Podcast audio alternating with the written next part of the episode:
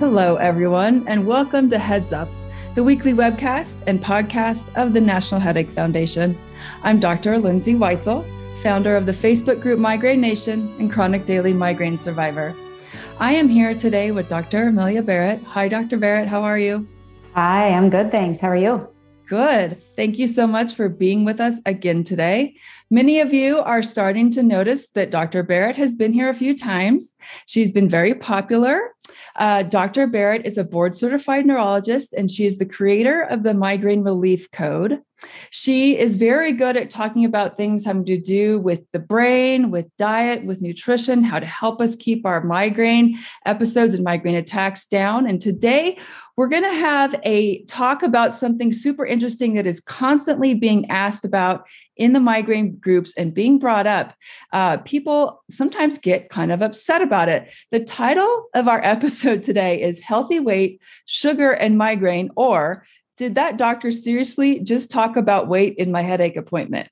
So we have noticed that uh, people are asking a lot about why on earth do I come in with this huge problem? I've got tons of migraines. I'm miserable. It's affecting my job, my ability to be a mom, and everything else. And I walk in, and sometimes the doctor is basically just telling me to lose weight. How on earth is this helpful?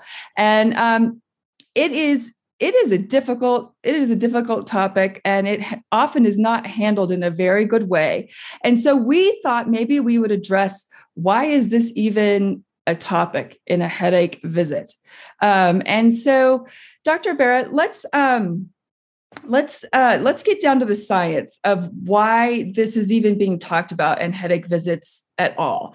Uh, first of all, is it really our weight that's related to migraine, or is it more of a story of inflammation? Yeah, that's a really good question, um, and I, I I think that it is important to clarify that it really has to do with what's happening inside your body mm-hmm. with high sugars, which cause inflammation. Mm-hmm. So I think really that's more the issue. And sometimes what may come out of the doctor's mouth is just lose weight. And they don't bother to go back and explain all the reasons that they're saying that. So I'm so glad we get a chance to talk about this today to kind of put in the the backstory on you know why they're saying this one thing, which is really hard to hear and right. uh yeah and seemingly unrelated at first glance. And right. i don't know i think sometimes it can come across as sort of judgy you know? So yeah. i certainly understand um why people would be upset hearing that. And um yeah and i think it's important to explain what might be going on behind the scenes. Well, I think it not only comes across as judgy, but it also, when you're really sick, all of us know that regardless of what size we are, uh, we pretty much still have had migraine for those of us that have had it a long time. So I think a lot of us, you know, feel like, well, we know that's not the answer. Thank you very much. Will you please focus on on on helping me? So let's, but let's go back, you know, because treating our migraines can be multi a multi multiple tasks, multiple bricks in a wall to keep it out. In other words, yeah. so um, how is inflammation related to what we eat? So, high blood sugar levels cause inflammation. Mm-hmm. Let me unpack that a little bit. So, remember, first of all, that high blood sugar levels come from not only sugar intake, but also simple carbohydrates, mm-hmm. you know, bread, pasta. Um, you know, it's not just, you know, the sugary sodas or juices or, or, you know, flat out desserts, things like that. So, anything that causes an elevation in your blood sugar mm-hmm. means that that sugar has to be processed by your body. Mm-hmm. Okay. Now, when the body processes it, it basically produces uh, what are called free radicals, which then generate oxidative stress. You don't even need to remember those words. The important thing is when your body metabolizes sugar, mm-hmm things that damage your body get produced. So I like to kind of envision it as a bull in a china shop. Okay. okay. So the sugar ends up being kind of the bull and it causes all this damage in the china shop. Okay. okay. And so the and and all that damage in the china shop, you can think of that as inflammation in your body. Okay. And there are a number of ways to go about that. First of all, you can not let the bull into the china shop, which means you can keep the sugars lower, or you can support the ability of your body to deal with the inflammation mm-hmm. with antioxidant foods, anti inflammatory nutrition, improving your detox pathways. That's essentially the same as like cleaning up all the broken china, right? Okay. So, this is really what's going on behind the scenes. It's only really in the last five or 10 years that we have come to understand just how much inflammation is involved in migraine. Mm-hmm. Um, our older theories didn't accommodate for that as well. But now that we're understanding this better, um, it's becoming clear that uh, reducing inflammation is actually an important part of managing migraine. And oftentimes, reducing inflammation translates as lower sugar, which comes out of a hurried doctor's mouth as lose weight. okay. So, how can it also be re- this this topic also be related to our weight? Um, well, high sugar is really what causes weight gain. Okay. You know, when I was growing up, we were taught that it was all about fat intake. Turns out that was wrong. It was mm-hmm. preliminary science. We've got much better science now uh, that have shown us that it's really uh, blood sugars and high sugar and simple carbohydrate intake that causes weight gain. Okay. Um, is there data to show that keeping a healthy weight can help with migraine? Or it is, is okay? Yeah, there is, um, which was sad news for me when I was in college and really overweight and having a lot of headaches. so, um, but yeah, there is data suggesting that keeping a healthy weight actually reduces your susceptibility to migraines. Okay. So I think I just want to throw out there that we, our migraine population has people of every size. Some of us, the thinner we are, the sicker we are, uh, because some of us are constantly vomiting with our migraine disorder, right? So mm-hmm. I personally don't really love talking about size and migraine.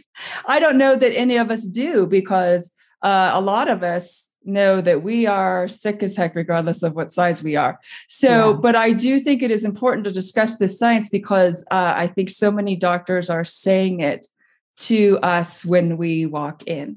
Um, and so I think it's important that we know why they're saying it. And um, and and then we can you know talk about it better in these groups when it hurts people's feelings or it comes across not good et cetera et cetera. So what things can we do to decrease inflammation then? Yeah what you know, practical steps yeah, I, w- I would say that the the key thing really is to focus on reducing the amount of inflammatory foods you eat, and okay. that comes in a lot of shapes and sizes. I think it's important to point out here that sugar is not the only thing that causes inflammation. Mm-hmm. So, for example, inflammatory bowel syndrome is associated with migraine, and that's got a lot of inflammation going on in the gut. Celiac disease is associated with migraine. There's a lot of inflammation in the gut there as well. So, for a lot of people, it's not just about avoiding sugar as mm-hmm. a means of reducing inflammation. It's really about avoiding other foods that are inflammatory. For many people, that could be gluten. For mm-hmm. some people, that could be dairy. Um, it could be alcohol. It could be, you know, sugars, like we were saying. So, I think it's important to um, look at it as more than just sugar. I think people like to talk about sugar because it is a very common addiction. Mm-hmm. It really is. Um, it, you know, it triggers all the same addiction circuits in the brain as more powerful drugs that we're more commonly used to thinking of as an addiction. But I think um, for me personally, I always viewed it as a, a pretty benign addiction. Mm-hmm. you know, I remember my friends and I would say, well, at least we're just having cookies. We're not out drinking, you know, like right. the other high school kids. So right. I think we have, you know, and it, and it is more benign than things like that. But, um, but it's important to keep in mind that it's, it's more than just sugar that can be inflammatory to our system. And really, when it comes to migraine, it's about reducing that inflammation and then giving our body more tools to deal with the inflammation that is there through detox and various other tools. Okay, what kind of foods are um, help with with detox or with a- antioxidant status, et cetera, et cetera? Mainly vegetables. Okay. So, um, and I say that um, because those are the things that are that we typically don't get enough of mm-hmm. that are involved in two parts of getting rid of inflammation in your body so your body naturally makes a chemical called glutathione which mm-hmm. your body combines the glutathione with the inflammation and eliminates it from your body okay. now in order to help your body make more glutathione you typically need vegetables and then, in order to link the glutathione to the inflammation, you need, in particular, cruciferous vegetables. So, broccoli, kale, cauliflower, all of those things can be helpful there for helping okay. combine. Now, the reason I said vegetables as a first line is because many people with migraine have deficiencies in this gene that helps connect the glutathione and the toxin. Mm-hmm. So, that is often a place where we can get very high yield benefits from focusing because if we flood our body with the proper nutrients, we're not as dependent on those genetic systems, which may be underworking a little bit.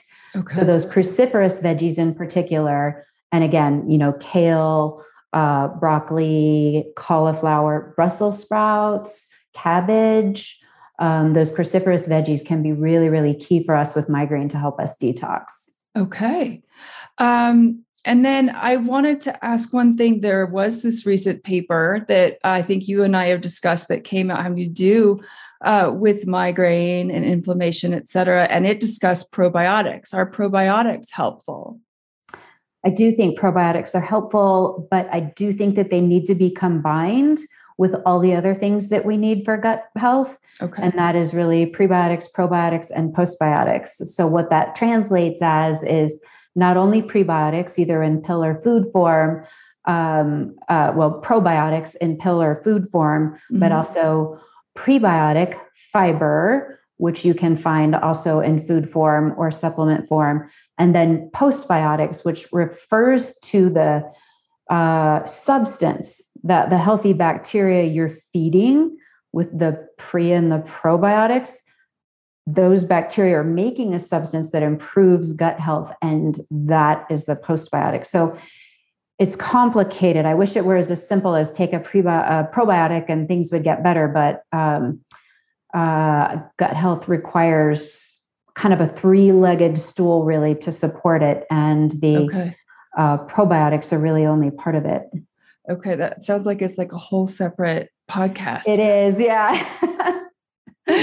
okay. Well, is there anything you would like to add to our discussion of healthy weight, inflammation, and migraine? Yeah, I guess I just want to share my observation that I think a lot of people with migraine overemphasize food restriction right. as a way of avoiding migraine triggers. Mm-hmm. And then it ends up causing other problems, whether that's just increased anxiety trying to eat exactly right and not acknowledging that there are probably a dozen other things causing your migraines other than what you're eating. Mm-hmm. You know, so I think there can be a lot of anxiety there. In some cases, it can go on to full blown eating disorders. And so I guess I just want to be careful about giving too much advice about restricting anti inflammatory foods. I think you need to filter everything you hear with your own internal GPS and, and do what really resonates for you and what's right for you. And so if you happen to be one of those people who's prone to, you know, blaming everything to do with your migraines on whatever you just ate and then putting all of your effort into not eating that food, you know, maybe realize that um, you know this is just one piece of a bigger puzzle and mm-hmm. maybe be gentle with yourself about about attributing everything to what you ate because it's a much more complicated picture than that. yes, and I think that that is one of the things that so many of us talk about now is we don't need to be so trigger focused. It's not always it's not something you did. Um, occasionally, yes, you might find something that triggered it. There might be some certain things that uh, are in your life that you should remove, but it's not always something you did or were exposed to that caused that migraine. So be careful because you don't want to be blaming yourself all the time for every migraine you got or looking for the reason that it showed up. Uh, that is definitely being too hard on yourself. Yes. Um, and this is a, the thing I like about this topic um, is this is definitely an area where what I was worried about is it's an area where people were possibly being too hard on themselves because uh, either a doctor was not saying it well or they weren't hearing the full story, et cetera, et cetera. And so I think it's a place we should ed- educate ourselves because it keeps getting put out there. And I think we need to hear the whole story. Um, and so thank you so much for talking to us about this today, Dr. Barrett. And thank you everyone for joining us on this week's episode of Heads Up, the weekly webcast and podcast of the National Headache Foundation.